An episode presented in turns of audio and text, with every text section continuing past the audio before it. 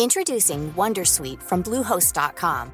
Website creation is hard, but now with Bluehost, you can answer a few simple questions about your business and get a unique WordPress website or store right away. From there, you can customize your design, colors, and content. And Bluehost automatically helps you get found in search engines like Google and Bing. From step-by-step guidance to suggested plugins, Bluehost makes WordPress wonderful for everyone. Go to bluehost.com/wondersuite. Chers auditeurs, Dear listeners, bonjour. welcome to Kumdashi Podcast Season 5 Saison 5, dans le monde fascinant des architectes. and in the architectural projects. Je suis Anne-Charlotte Deponte, passionnée d'architecture et docteur des universités en histoire de l'archi. I am one of the spokespersons of Anne Charlotte, who is a PhD in architecture history. Merci Thank you d'être avec moi aujourd'hui. to be with us today. Et And maintenant, now, lundi en français, place au talent. and Wednesday, let's talk projects. In English, of course. Bienvenue dans Comme d'Archi. Chers auditeurs, ravis de vous retrouver aujourd'hui en compagnie de Soraya Gemni Wagner et Maxime Lyotard. Bonjour Soraya et Maxime. Bonjour. Bonjour. Bienvenue dans Comme d'Archi. Vous êtes associés et à la tête de l'agence d'architecture intérieure Lyotard and the Queen. Tout à fait. J'adore. On va tout de suite. Pourquoi Lyotard and the Queen? Ah, parce qu'on voulait quelque chose qui change, euh, qui sorte des sentiers battus, quelque chose qu'on ne voit pas dans le milieu de l'architecture d'intérieur, qui est beaucoup plus en général traditionnel, où c'est plutôt le, le nom et le nom de famille euh, de la personne, de l'archi, ou, ou alors un nom un peu plus, euh, je sais pas, quelque chose de où on ne comprendrait pas le sens. Là, c'est vrai que c'est très, euh, c'est très direct, il y a de accroche, c'est l'anglais très accrocheur. euh, c'est euh, Maxime, hein, on va te rendre euh, quand même justice. C'est toi qui es arrivé avec cette idée euh, au moment où on, justement on se lançait dans l'envie de, de relancer un, studio tous les deux. Et puis euh, c'était génial, c'était rock'n'roll. Euh, Au départ, on nous l'a fortement déconseillé. Et puis on s'est dit qu'on allait faire comme on voulait. Exactement, ouais. Eh On a ben, voulu faire Vous avez comme bien fait. Vous Ah. avez bien fait. Puis au final, on a eu des, on a eu des clients qui, ont, qui nous ont suivis, donc euh, tout va bien. Euh, oui, mais justement, c'est, je crois, la preuve d'une certaine euh, créativité. J'espère. Donc, on- l'architecture intérieure, c'est beaucoup une histoire de goût, en tout cas de ressenti. Alors, on va commencer par des questions sur le goût, mais l'autre goût. Aimez-vous les plaisirs de la table? Quels sont vos mets préférés? Et pouvez-vous évoquer un souvenir gustatif? Vous préférez commencer, Soria, Maxime, comme vous voulez. Alors, bah, moi, je peux commencer. Je pense que euh, mes parents, ils m'ont toujours emmené dans les restos depuis que j'étais tout petit. Déjà à 6 ans, même, euh, on allait dans des restaurants euh, plutôt gastronomiques. J'ai toujours mangé comme eux, donc j'ai tout de suite été habitué à la à la grande nourriture. Ça, donc j'ai eu le palais qui a été très vite adapté à ça. Et en même temps, comme je viens de d'Annecy et de Haute-Savoie, c'est vrai qu'on a une culture gastronomique assez développée et on a le fromage. Donc depuis tout petit, je mange du fromage. Mon grand-père m'a fait manger beaucoup de fromage et j'adore ça. Donc moi, pour moi, un verre de vin et du bon fromage, déjà, c'est la base de tout. Bon, alors, on a les mets préférés. Un souvenir gustatif? Et un souvenir gustatif, ce serait euh, le gâteau de semoule de ma grand-mère, euh, qui est un peu parti avec elle parce que c'est plus du tout quelque chose qui se fait. Mais euh, et j'en ai plus jamais mangé depuis. Mais c'est vrai que j'a- j'adorais ça. C'était euh, donc c'est un, très ouais. bon souvenir. La bon transmission. ouais, dans la transmission. C'est pour ça qu'il faut toujours apprendre les recettes. Nous sommes bien d'accord. Mhm. Je tâche de le faire. vrai. Ouais. Moi, j'ai sou- le souvenir d'un pain d'épices extraordinaire. Euh, En plus, c'est pas facile. ouais. Contrairement à ce qu'on pourrait penser, le pain d'épices. Je l'ai fait une fois, mais après, je l'ai jamais refait. La recette a disparu dans les déménagements. Et voilà. Mm. Alors, et vous, Soraya Je suis sûre que vous avez des... Alors, j'adore les plaisirs de la table. C'est une grande passion. J'ai une euh, grande passion. C'est pas hyper euh, politiquement correct parce que ça a un certain coût, euh, mais de temps en temps, euh, le, mes plaisirs, les plaisirs de la table, ça fait partie des plaisirs que je m'octroie, euh, que j'essaie de transmettre à ma fille d'ailleurs. J'ai une passion pour euh, la, haute gastronomie française, les les étoilés, certains étoilés Michelin, euh, je trouve ça merveilleux. Euh, et Alexandre Mazia à Marseille que je trouve vraiment incroyable, notamment le quai à Paris. Il y a vraiment des, des, des goûts qui me transportent. Et pour mes mets préférés, euh, Ouais, je rejoins assez Maxime dans les choses assez simples, euh, ce qui est assez euh, ambivalent, mais pour euh, un bon fromage, une bonne charcuterie et un bon vin. Et en souvenir gustatif, bah du coup là où on boit pas beaucoup de vin, mais j'ai des origines tunisiennes et moi le, le, souvenir que j'ai et qui m'émeut assez, c'est le couscous au coin et au mérou que faisait ma tante, qui est une spécialité je suis tunisien et je trouve ça, voilà, ça, je trouvais ça incroyable, cette alliance de sucré-salé. Mmh. Voilà, c'était merveilleux. Ici, c'est inédit. On n'a bah jamais entendu parler. Super. On va partir à la recherche de ah, ce mais Écoutez, faites-vous plaisir. Euh, je crois pas qu'ici, euh, faudrait voir d'ailleurs. Dans, je sais pas si dans les restos tunisiens à Paris ou ailleurs euh, ils le font, mais en tout cas, c'est une spécialité coin Mérou et c'est génial. Mmh. Bon, on, a l'eau à la bouche déjà. Alors, Lyotard on the Queen, ou LATQ, vous le dites comme ça Oui, tout à fait. Est né en 2020 de votre nouvelle association, Maxime. Alors, vous êtes architecte d'intérieur et designer diplômé de Penningen. Et vous, euh, Soraya Gemni Wagner, alors de votre côté, vous êtes autodidacte et experte dans le domaine du luxe. Peut-être qu'on l'a déjà compris. L'agence compte aujourd'hui à son actif les restaurants parisiens Bébé, Perruche, La Seine, la Môme Monte Carlo, l'hôtel Maison Palmier et de nombreuses résidences privées. Votre agence est située dans le quartier, à Paris, c'est-à-dire 89 rue du Faubourg Saint-Antoine, dans le 11e. On va commencer par le début. Quel est votre parcours? Quelle a été votre jeunesse? Où s'est ancrée votre envie d'architecture, d'intérieur? Et quelles ont été vos études? Qui veut commencer? Alors, je peux commencer. Euh, alors, au départ, c'est vrai que je voulais faire un métier artistique. J'aimais beaucoup la mode, le cinéma, euh, tout ce qui, tout ce qui était un peu de paillettes. Et après, je me suis, j'ai été vers quelque chose de plus concret. Euh, je viens d'Annecy, euh, j'ai fait un bac S. Tout ça avec la pression qu'on peut avoir à ce moment-là où il faut faire S, euh, il faut faire de l'archi et pas de l'archi d'intérieur. Donc je me suis mis un peu cette pression. Et pour moi, il fallait partir à Paris. déjà, j'habitais plus à la campagne et j'avais besoin de ville pour m'épanouir et pour faire ma vie, quoi. Donc je suis parti à Paris et j'ai fait des concours d'archi pour entrer dans les écoles d'archi. Et je me suis rendu compte que ça ne me correspondait pas, que je voulais plutôt travailler dans le détail et faire de l'architecture d'intérieur.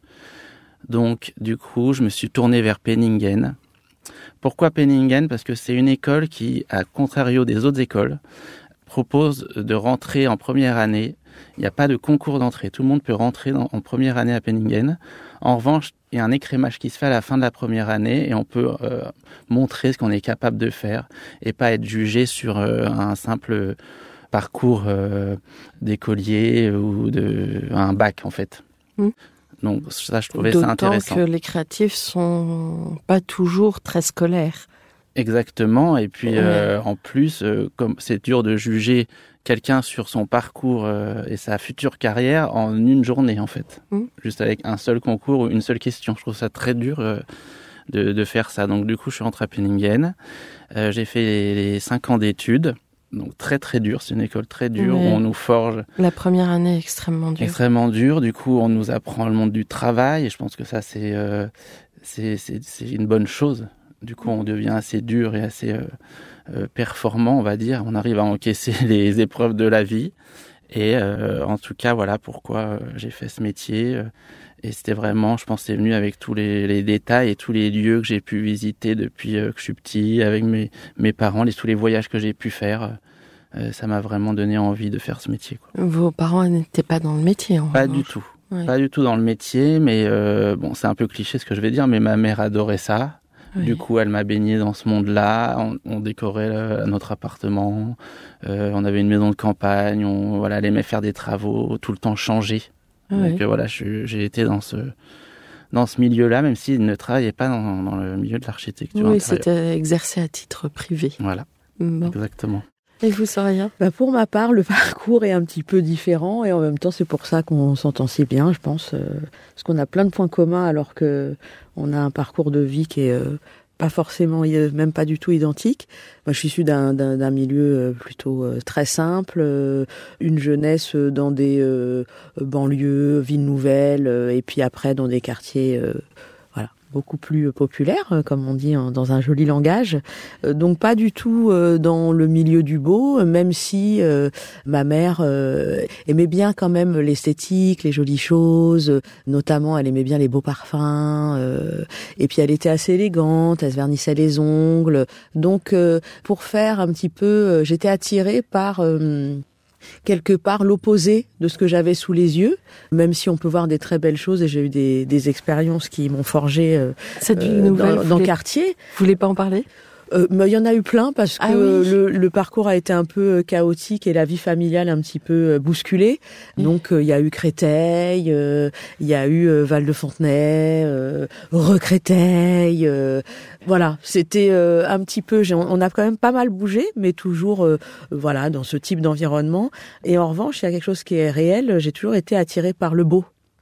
Donc euh, après un parcours scolaire euh, un peu chaotique et l'obtention d'un baccalauréat par euh, littéraire par miracle, parce qu'en revanche j'ai toujours aimé lire et beaucoup apprécier la poésie mais de façon complètement personnelle, des attraits pour la musique. Mais je venais d'un milieu où, comme on se dit souvent avec ma sœur, on n'a pas vraiment eu le droit de rêver. Donc c'est dur de s'autoriser à aller vers quelque chose de créatif parce qu'il faut rester dans le concret, faut gagner de l'argent. Donc je me suis pas trop autorisée à ça, mais en revanche, euh, quand euh, après le bac, euh, j'ai pas fait d'études, j'ai fait une année de droit complètement chaotique, qui m'intéressait pas des masses, pour suivre le parcours de ma sœur. Donc j'ai arrêté et puis je suis partie travailler dans le luxe parce que c'était ce qui m'attirait le plus, parce que c'était du beau. Mais vous êtes rentré par la petite porte Comment vous avez Par la petite porte, tout à fait, à la vente. Parce qu'au moins, avec la passion pour la musique, j'avais des facilités en anglais. J'avais fait chinois en deuxième langue, juste histoire de choisir quelque chose euh, qui était atypique et puis pour faire l'original. Hein. Je vais pas mentir, c'était pas une passion pour la Chine. Euh, donc voilà, et puis c'était par le CNED à distance, donc je trouvais ça super bien de pas avoir de prof sur ma couenne. Et donc je me suis dit, il fallait bien en faire quelque chose, et puis ça allait me permettre le luxe de gagner mieux ma vie. Mmh. Et donc c'est ce que j'ai fait, euh, d'abord à la vente, et puis après monter un petit peu les échelons, prendre des postes de direction, voilà. Bon, je pense qu'on va y revenir un petit peu quand même. Euh, on va maintenant aborder euh, la manière dont vous avez vraiment commencé le métier. Du coup, moi j'ai commencé, en fait ce que j'ai fait, après juste quand j'ai obtenu mon diplôme, j'ai fait un peu à la méthode ancienne. Aujourd'hui, je pense que ça, ça ne marcherait plus. J'ai toqué aux portes. Donc euh, j'avais en tête, j'avais trois ou quatre agents, je savais que c'était là que je voulais travailler. Parce que j'aimais leur style, parce que j'aimais ce qu'ils faisaient, ce qu'ils représentaient. Du coup, euh, c'est un matin, je me souviens très bien, c'était en mois de fin juillet. Donc en général, il y a plus grand monde dans les agences fin juillet. J'ai toqué chez Studio KO. C'était encore euh, rue Vieille du Temple. Euh, rue Geoffroy-Langevin. dans le Marais. Et du coup, euh, là, quelqu'un m'ouvre la porte et je lui présente mon book. Et elle me dit quand même, oh, faudrait plutôt envoyer par mail. Et là, je lui montre mon book, mais mon book était tellement grand que je lui dis, je peux pas vous l'envoyer par mail. Euh, là, je l'ai et il faut que je vous le montre maintenant. Et là, du coup, elle a, dit, bon, bah, ok, rentrez. Euh, on a fait l'entretien chez Studio KO et euh, trois mois après, je bossais là-bas. Et ça a duré pendant pratiquement cinq années. Donc c'est là que j'ai tout appris. C'est là que j'ai rencontré Soraya, du coup. Et vraiment, c'était des super expériences de cinq ans entre Marrakech et Paris avec des projets divers, euh, boutique Balmain, le début d'Ami aussi. Donc c'est marrant aussi de voir en parallèle comment d'autres créateurs ont évolué parce que Ami c'était sa première boutique. Aujourd'hui Ami c'est devenu ce que c'est. Donc euh, c'est intéressant de voir comment ça a bougé en en dix ans quoi. Mm. Donc voilà. Et vous Soraya, alors le luxe on imagine les fringues, enfin les fringues hein, en tout cas. Oui, c'est ça. Beaucoup. La mode. La mode. Donc vous êtes rentré par là? Complètement euh, dans des dans des grandes maisons, différents groupes, euh, et notamment le dernier euh, chez LVMH, euh, Dior puis Vuitton, la presse et puis après au marketing. Et par la suite, j'ai fait quelque chose complètement différent. J'ai une, une expérience rapide chez un lobbyiste politique par ma, ma, ma sœur qui m'a dit, bah, écoute, il y a une proposition de ce côté-là. J'ai détesté, évidemment. C'était en pleine campagne de François Hollande. J'ai trouvé ça, euh, oh, mon Dieu, euh, cruel et puis euh, rempli de calculs. Enfin, ça me correspondait pas. Ouais. Mais j'ai eu la chance, par ce biais-là, de rencontrer Carl Olivier de Studio KO, qui travaillait pour cette personne. Et donc on s'est rencontrés comme ça. Et puis quand je suis partie, euh, ils m'ont fait une proposition de venir travailler pour eux. euh, D'abord à un poste qui était euh, beaucoup plus administratif et sur le, le plus sur la planche financière et organisationnelle. Puis je les ai assistés. Et puis euh, petit à petit, euh, voilà, euh, j'ai petit à petit changé de fonction euh, pour terminer associé et prendre le, la direction de la branche FFNI, c'est-à-dire mobilier, mobilier déco. D'accord. Voilà, et donc c'est euh, lors de cette ce expérience qui a duré euh, ouf, un peu plus de huit ans Oui. que j'ai rencontré Maxime. Et du coup, euh, vous êtes partis ensemble ou un peu en décalé? On est parti un peu en décalé, mais on a toujours suivi ce que Faisait chacun faisait l'autre. Voilà, exactement. Et euh, j'ai d'abord eu des projets en, directement après euh, Studio KO. Et puis, quelques, bah, juste après le Covid, on a décidé de monter cette agence tous les deux. On avait un ancien associé et on s'est séparés après le Covid parce qu'on avait des envies différentes. Et puis, euh, on avait envie de, de monter une agence, on va vous en parler, mais avec des valeurs plus euh, humaines, j'allais dire, et plus euh, une vraie agence, comme on dit, c'est-à-dire avec des salariés, une vraie structure. hein, des, voilà, c'était important pour nous. C'était des valeurs qu'on voulait Oui, d'avoir une assise. d'avoir une et assise. puis il y avait une vraie, une vraie, un vrai besoin d'entrepreneuriat. Oui. Euh, pas seulement euh, quelque chose, euh, ça c'est quelque chose qui est, très fort chez nous et que je reconnais à Maxime parce que d'un côté c'est quand même prioritairement celui qui a fait le parcours d'archi d'intérieur traditionnel, etc. Mais il n'y a pas de notion d'ego surdimensionné, de moi, moi, moi, moi, moi, moi, moi-même et je. Et euh, c'était quand même une vraie envie euh, d'entreprendre, euh, d'emmener des gens avec nous. Euh, on a d'ailleurs euh, notre chef d'agence, Josepha Barrois, euh, qui est un élément euh, très important aussi de l'agence, euh, ouais. que on connaissait également, euh, avec qui je collaborais beaucoup euh, vers la fin euh, chez Studio KO. Et euh, on avait envie d'emmener des gens avec nous. Mais euh, Studio KO, il- ça a dû faire un vide pour eux, non? Comment Euh, Ça s'est En échelonné fait, dans le temps. Ça s'est échelonné dans le Ouais. temps et comme euh, je me souviens ce qu'avait dit Karl, de toute façon, je le savais. Donc, Oui. euh, donc du coup, on a toujours gardé des très bons rapports avec Karl et Olivier. Bah, C'est super, c'est bien. Et voilà, et c'était important. Oui, Ça ça se s'est fait graduellement dans le temps et puis euh, dans une totale transparence, dans un dans une totale honnêteté, euh, avec des gens qui sont de toute façon d'une grande intelligence euh, et d'une grande sensibilité, donc il n'y avait jamais eu le, le moindre souci. Alors, ma question récurrente dans Comme d'Archie est est-ce qu'aujourd'hui vous avez le sentiment d'avoir accompli ce que vous imaginiez quand vous êtes sorti de l'école, sachant que l'agence c'est euh, 5-10 salariés, quelque chose Et comme Exactement, nous Oui. on est un groupe de salariés euh, de base, on, ça Oui. six personnes, et ensuite euh, ce sont des freelances qui sont Selon très les projets, oui, on a des freelances qui sont vraiment freelance. C'est-à-dire qu'ils viennent pour trois semaines, deux mois, selon les projets. et qui Mm. n'aspirent pas à être salariés. Mm. Ils ne C'est important. vraiment pas l'être. Alors, ce sentiment d'avoir accompli ce que vous imaginiez à la sortie de l'école, j'imagine que les réponses vont être très différentes. Pour moi, j'ai, j'ai- enfin, j'ai l'impression d'avoir été au-delà de ce que j'imaginais. Donc, euh, je, je sais, tous les jours, c'est une satisfaction. J'ai pas un plan de carrière. Je suis pas quelqu'un qui a un plan de carrière euh, qui se voit euh, à- en haut d'Empire State Building dans cinq ans, quoi. Mm. Donc, je suis pas dans cette optique-là. Donc, c'est vrai que je suis toujours très heureux ce qui nous arrive. Les nouveaux projets qu'on signe, c'est toujours plus en fait pour moi. Donc, Mhm. je suis voilà, je suis plutôt dans cette positivité-là et pas dans euh, j'aimerais euh, dans Ouais. cinq ans. C'est pas une ambition démesurée qui vous a C'est pas fait une avancer. ambition démesurée et pourtant C'est la ce- passion du projet. c'est la passion du projet et dans ce monde-là, j'ai l'impression que des fois je me sens un peu seul parce que euh, tout le monde n'a pas cette vision des choses et est plutôt dans cette optique du voilà de d'être number one. Il y a une vraie compétition quand même qu'on retrouve même dans les écoles hein, dès le départ. euh, on nous met en compétition donc on est un peu euh, éduqué à cette façon de voir euh, les choses et du coup moi ça me correspondait pas. Donc c'est pour ça aussi que ça marche bien avec Soraya. Je pense qu'on a un peu cette même vision des choses. Donc je sais pas ce que tu en penses, mais c'est vrai que. Bah de toute façon, euh, en l'occurrence, oui. La fin de la question à la sortie de l'école, euh, moi la sortie de l'école, elle s'est faite il y a tellement longtemps que fatalement, euh, Vous vous j'ai un souvenez pas sentiment. Vous euh, vous souvenez pas ce que ce dont j'avais envie Ouais. à la sortie de l'école. Oh bah déjà, moi, je me suis mariée hyper tôt. euh, j'ai eu ma fille assez tôt aussi, euh, donc euh, mes envies. euh, j'ai jamais été dans la projection non plus à hyper long terme. Euh, Je sais pas si ça rejoint les plaisirs de la table, mais un peu dans le plaisir immédiat. Le plaisir, c'est maintenant, tout de suite.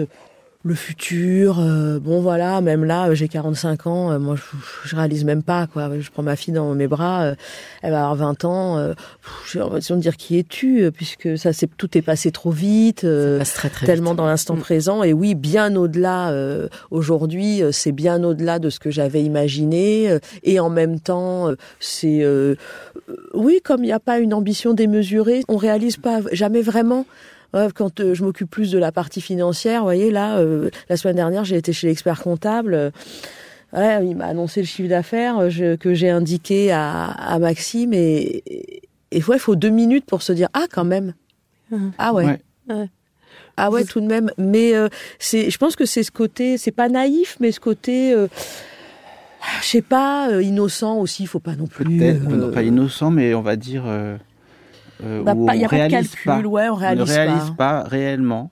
Puis il y a un vrai Euh, plaisir tous les jours déjà de travailler avec son meilleur ami. C'est peut-être ce euh, détachement qui vous permet d'être, euh, de vous consacrer complètement à la matière des projets, enfin au projet en lui-même. Oui, peut-être on est plus naturel et c'est peut-être pour ça que les clients qu'on a aujourd'hui viennent nous voir. Parce qu'on a une. On va dire les choses comme on le pense déjà. Et Mhm. ils aiment assez. Mhm. Parce que c'est rare qu'on leur dise les choses. Mhm.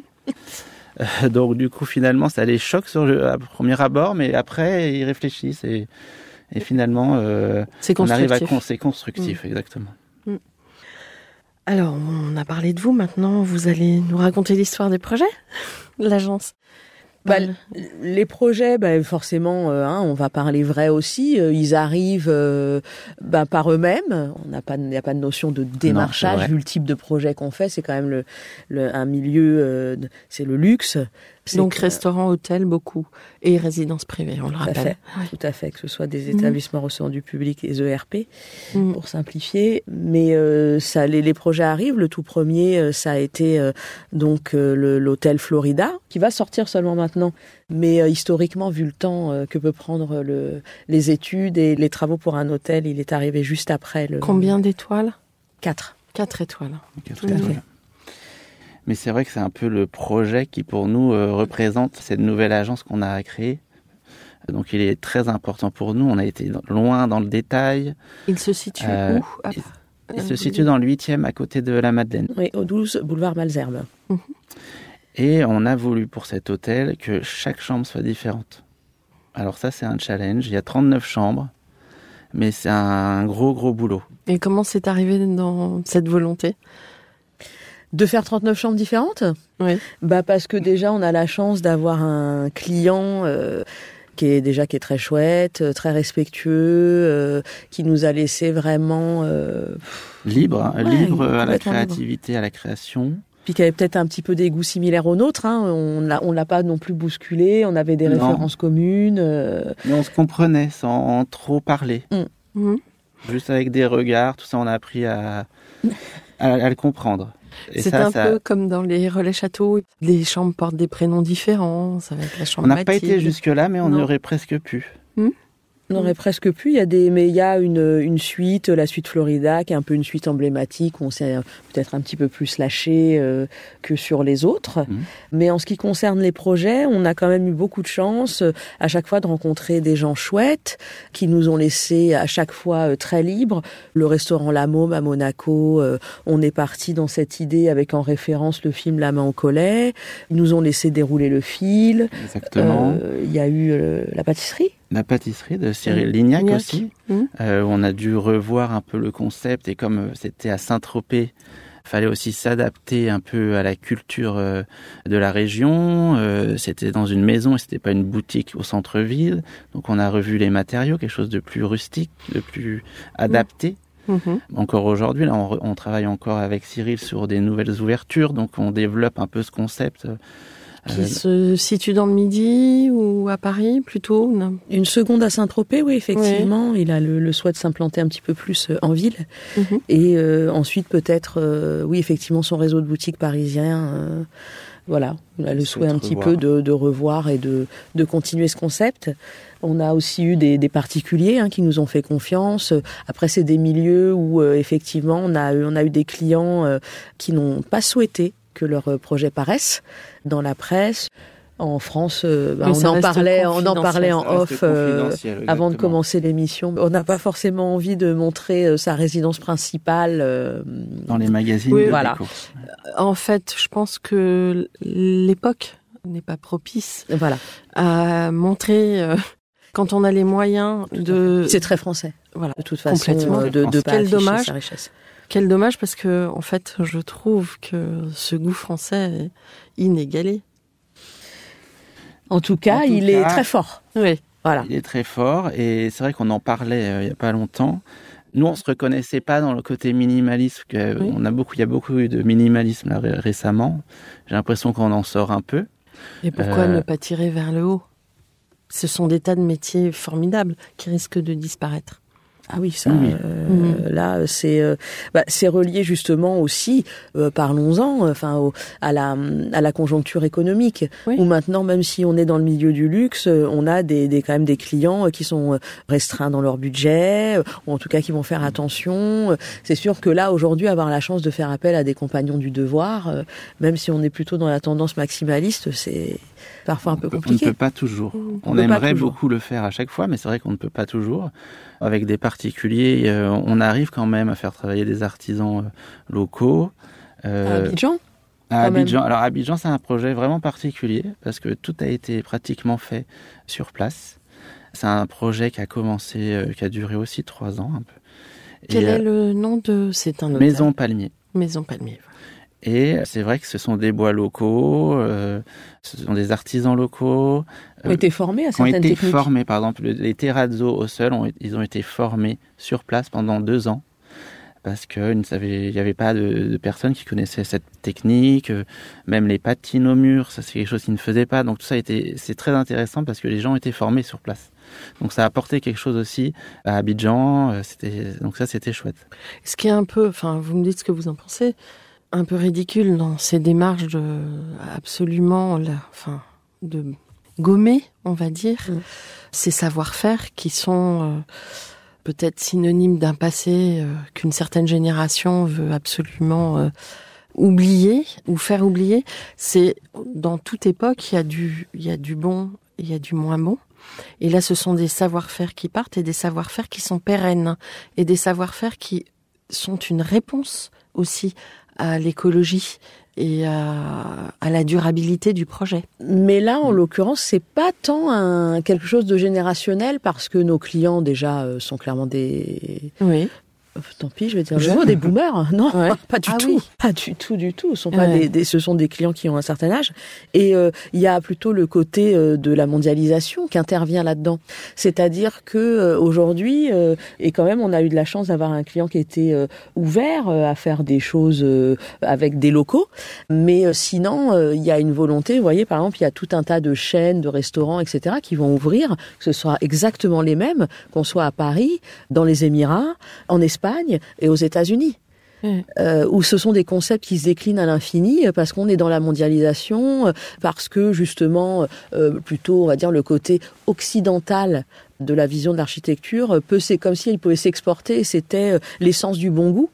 Alors que c'est plus la marque qui est travaillée que l'objet en lui-même. Voilà, et, Exactement. euh, on prend Mm. pas forcément en compte l'environnement dans lequel on se trouve. Oui. Et C'est peut-être un petit peu dommage. oui. Oui, puis en plus, on est face à des réalités un peu choquantes. C'est vrai que moi, quand j'ai vu que finalement, d'acheter du chêne aux États-Unis revenait moins cher que de l'acheter en France, Mm. même avec le transport. Donc, on se retrouve face à ce genre de choses où on est un peu euh, désemparé. On ne sait plus comment vraiment, comment vraiment faire face à ça et à l'écologie, du coup. Oui. Oui, parce qu'en fait, dans ce que vous proposez, c'est pérenne. Vous C'est ne ce qu'on faites pas souhaite. un projet faire pour un- euh, cinq ans, vous le faites pour... euh, C'est ce qu'on souhaite, au moins, c'est ce qu'on Ouais. souhaite faire. ouais. On tâche de le faire, oui, exactement. euh, même dans les choix de projet. Dans les choix de projet, finalement, euh, Même euh, si c'est toujours parce qu'il y a une réalité économique hein, et la survie de l'agence euh, qui est aussi une réalité, euh, mais dans les choix de projet, on essaie de faire en sorte d'aller plus dans le décor un peu plus patrimonial avec des références peut-être un petit peu plus vintage, un petit peu plus, ouais voilà, être dans l'art déco, rétro, pour que ça puisse avoir une durabilité dans le temps, que ce soit un petit peu plus indémodable. Mm.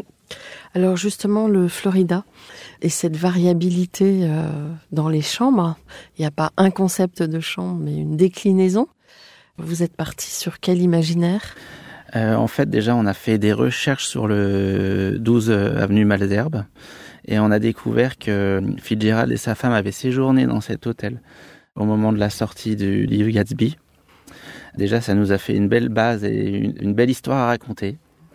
On a regardé Gatsby, l'original, le film original. Ça nous a donné beaucoup d'inspiration. Ensuite, euh, on est parti sur euh, une superposition d'époques. Parce que ce qu'on voulait, c'est qu'il y ait un peu à l'image d'une maison de famille, euh, un peu plusieurs euh, époques qui superposent. Alors les années 30, c'était la base, et puis après, les années 60, les années 80, on, aurait, on serait venu rajouter des éléments un peu au fur et à mesure euh, des époques, et que cet hôtel ait toujours existé, que ce soit pas une pure création d'aujourd'hui, c'était plutôt notre idée de base. Oui, comme si c'était une, une, maison familiale, c'était le souhait du client, une maison familiale qui s'était transformée.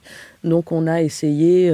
C'est un voyage dans le temps. De faire un voyage dans le temps, parce que évidemment, euh, la rénovation, euh, quand euh, on casse pas mal de choses, étant donné le côté vétuste de certains éléments du, bâtiment, il a fallu quand même refaire beaucoup de choses et refaire le, layout des pièces, mais en tout cas, essayer de donner cette impression que ça avait toujours été là, ouais.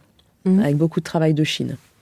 Alors peut-être que le cinéma va s'emparer euh, de ces ambiances différentes. Ce serait formidable que ça soit un lieu de tournage. Bah, surtout qu'on adore le cinéma. Et euh, souvent, souvent, souvent, on, a des inspirations euh, qui viennent du cinéma. Et je trouve que c'est vrai que cet hôtel pourrait avoir, en tout cas pourrait donner envie à certains réalisateurs de se projeter dans une époque. Mmh. Et c'est vrai que ça serait intéressant. Alors, euh, la clientèle euh, ciblée, c'est surtout le tourisme, j'imagine, là où il est situé Oui. Oui. oui.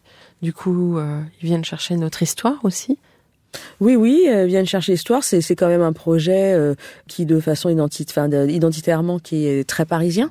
Mmh. qui est très parisien, qui est très ancré. Euh, d'ailleurs, on a, on a même quand on a chiné les pièces vintage, euh, on a pris euh, pour la plupart des designers français, même si c'était ou sinon des pièces françaises. Voilà, c'était un, un choix, même dans les dessins. Oui, et puis c'est vrai qu'on a fait déjà quelques visites et on a eu des retours où les gens se se sentent bien et, nous disent ah bah, j'ai l'impression de connaître cet endroit ou d'être déjà d'avoir déjà dormi dans une chambre comme ça et en même temps c'est très particulier donc c'est vrai que c'est c'est un compliment pour nous parce que en tout cas ça c'est très positif. Et puis il y a tellement de projets d'hôtels euh, que c'est c'est à la fois euh, difficile un challenge de se différencier. Exactement mm. parce que bon en plus là euh, avant l'échéance des, des, Jeux Olympiques oui il y a eu du projet hein, qui est, qui est sorti. Et, et puis le storytelling maintenant c'est important. Alors d'autres projets? Dans les cartons ou oui, en gestation? Un hôtel 5 euh, étoiles, euh, un petit hôtel de, de, de 11 chambres, euh, très charmant, dans une maison d'époque à Bastia. Donc, ce qui est intéressant, c'est que c'est l'opposé de Florida. On est dans une petite maison, il y a à peine 11 chambres. On a vu sur la mer.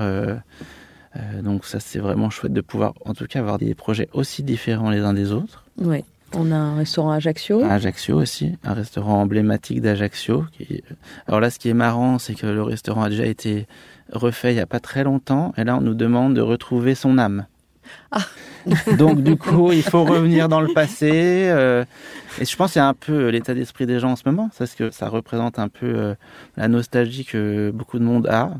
Et nous, on essaie de retrouver cette, euh, bah, ce passé avec, ce avec cette petite touch qu'on apporte en plus, je pense. Oui, oui, parce que vous êtes des créatifs à la base. Oui. oui. Et on a également des projets plus atypiques. On a un client qui nous a confié un projet de chicha à Paris. Et ça a été très challengeant de l'accepter parce que, évidemment, en France, contrairement à tout un tas de pays, la chicha, c'est très péjoratif. Oui, tout à fait. Hein, c'est très péjoratif. euh, et euh, là, il a une envie de quelque chose, au contraire, très luxe. Lui, c'est un passionné de chicha, qui est quelqu'un qui voyage beaucoup et euh, qui Il y a envie de redonner. demande. Ah, il y a une réelle demande. Une réelle exactement. demande des étrangers qui viennent à Paris, qui ne trouvent pas de, de chicha euh, bar euh, un peu euh, plus haut de gamme, ou en tout cas euh, où il y a un vrai concept. Voilà, on- où on peut y aller de manière euh, sereine. Exactement. Exactement. Et puis être dans, dans un endroit quand même euh, chic, un peu luxueux, euh, où on va avoir une nourriture qui sera servie de qualité et pas du snacking. Donc euh, voilà, Ça, ça, va intéressant. pas trop tarder. On s'est un peu plongé dedans, j'ai été fumer ma première chicha du coup. C'était- intéressant, mais c'est ce qui a aussi fait que notre métier est, est chouette, quoi. C'est qu'on on apprend plein de choses, on, on a des, des projets tellement à l'opposé et différents.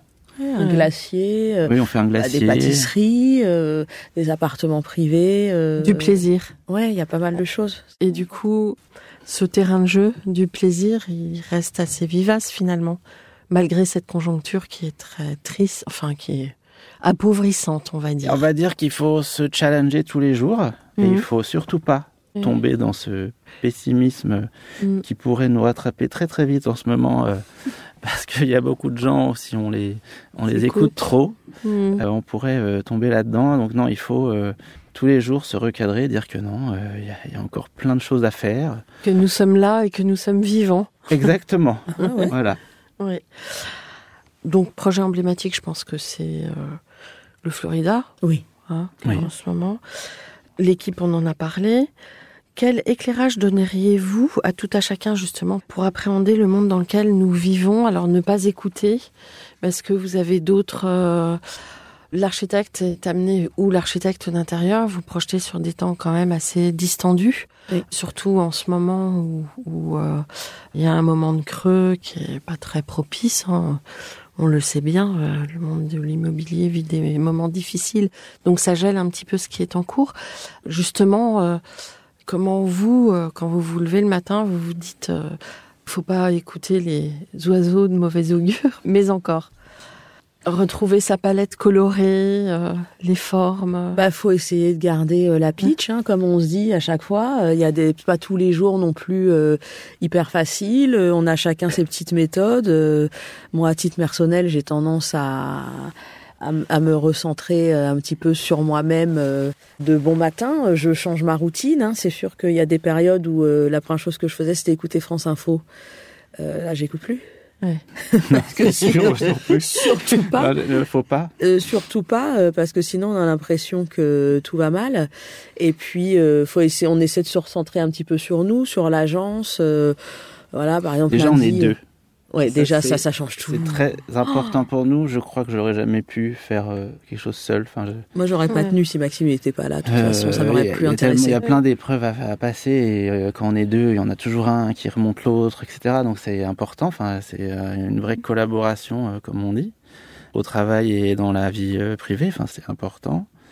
Et puis oui, comme tu dis, la, la routine du matin, elle est très importante. Je pense qu'elle euh, elle, elle est essentielle même pour que la journée se passe bien.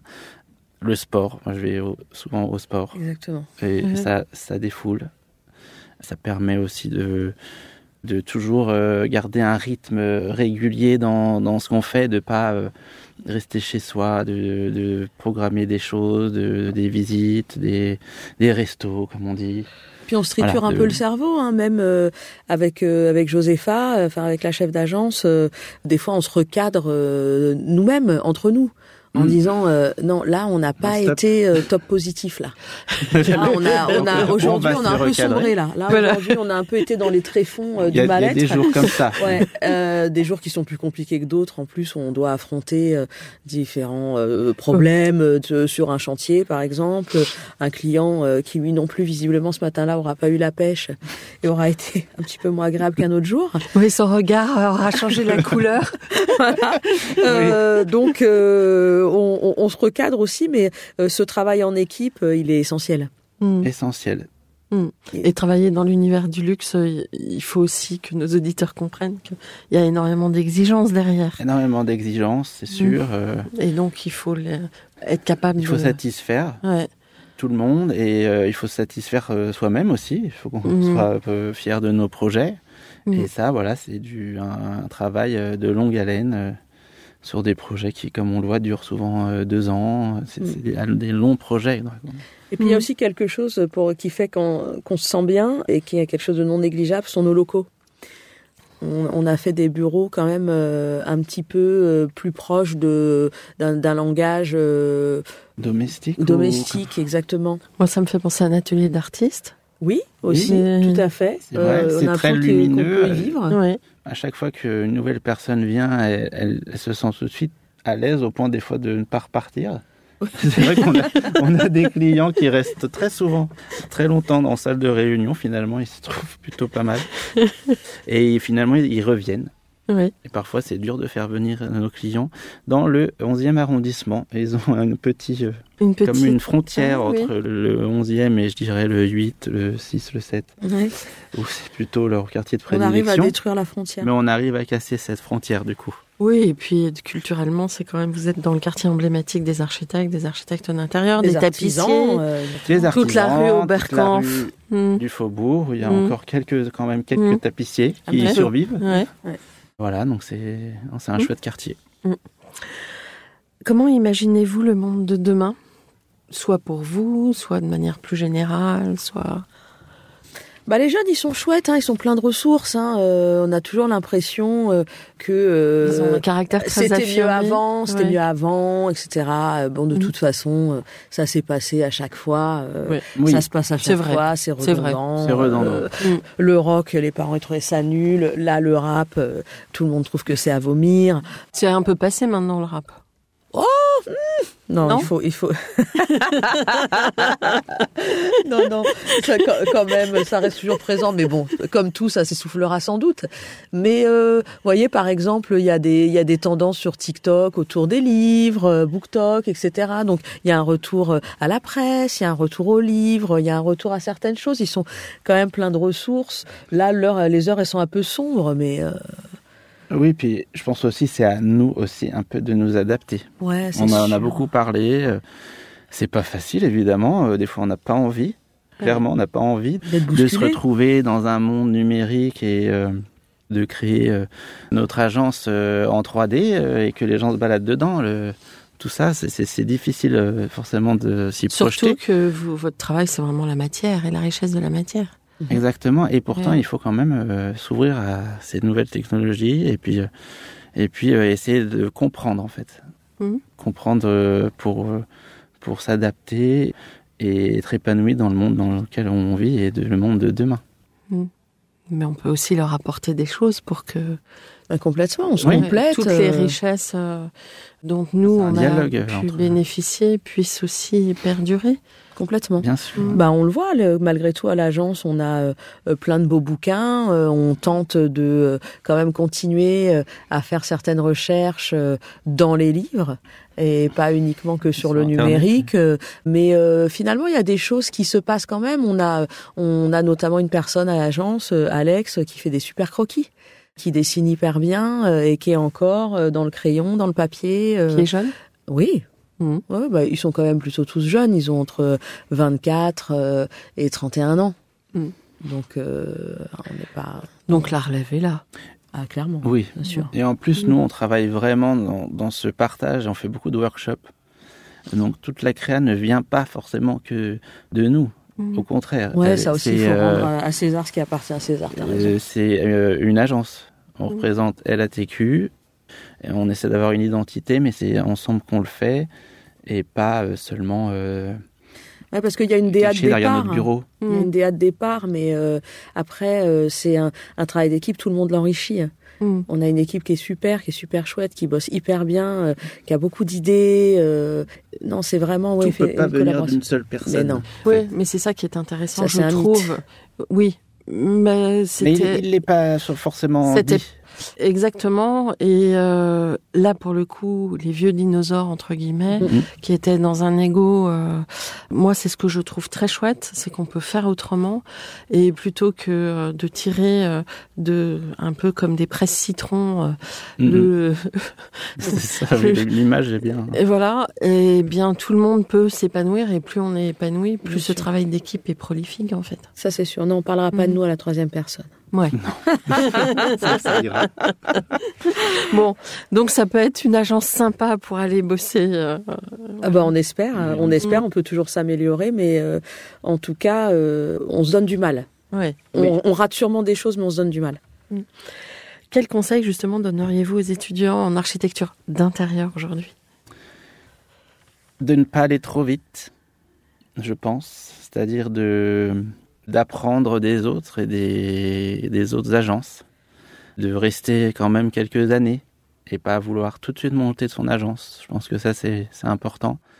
En plus, euh, vu, vu les circonstances euh, dans lesquelles euh, les circonstances qu'on traverse en ce moment, je pense que c'est important d'apprendre et de pas vouloir tout de suite euh, faire les choses seul. Voilà.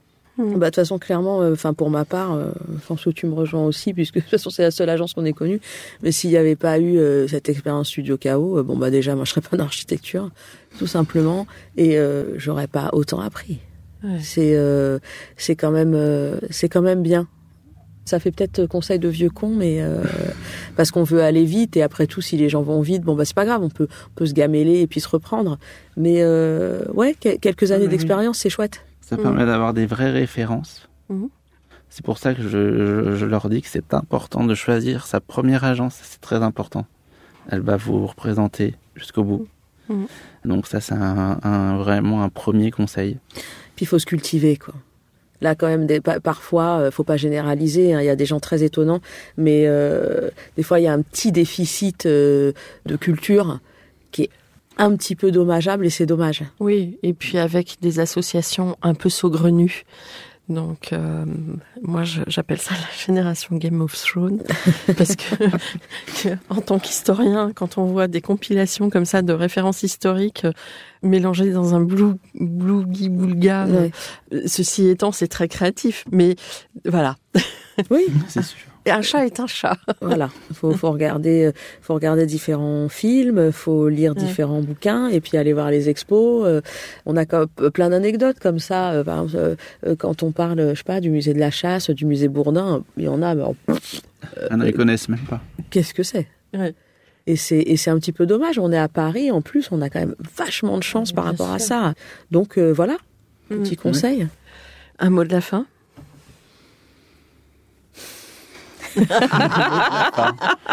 Un message que Gar- vous devez- Gardez espoir. Ouais, gardez la pêche. Surtout. Gardez espoir. Tout va bien se passer. Voilà, on peut toujours rebondir. S'accrocher à sa séance de sport le matin. Exactement, très important. Exactement. Et puis euh, de la. Et puis de la bienveillance. Hein Ah oui, c'est vrai aussi, très c'est vrai. gratuit, ça mange pas de pain, ça fait beaucoup de bien. Ouais. Voilà. Bon, bah ça c'est une belle et bonne parole. Chers auditeurs, euh, merci pour votre écoute. Rendez-vous la semaine prochaine pour un nouveau numéro. D'ici là, prenez soin de vous. Au revoir. Au, Au revoir. revoir. Merci encore. Merci. Avec plaisir.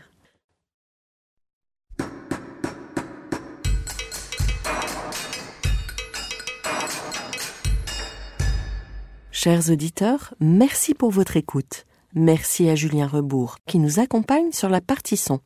N'oubliez pas de retrouver nos sujets en avant-première sur Instagram à l'adresse at comme podcast. Si vous aimez ce podcast, favorisez sa diffusion en lui donnant 5 étoiles sur Apple Podcast, plus un petit commentaire, ou sur votre plateforme de podcast favorite. Et surtout, abonnez-vous pour écouter tous nos épisodes gratuitement. À bientôt, et d'ici là, prenez soin de vous.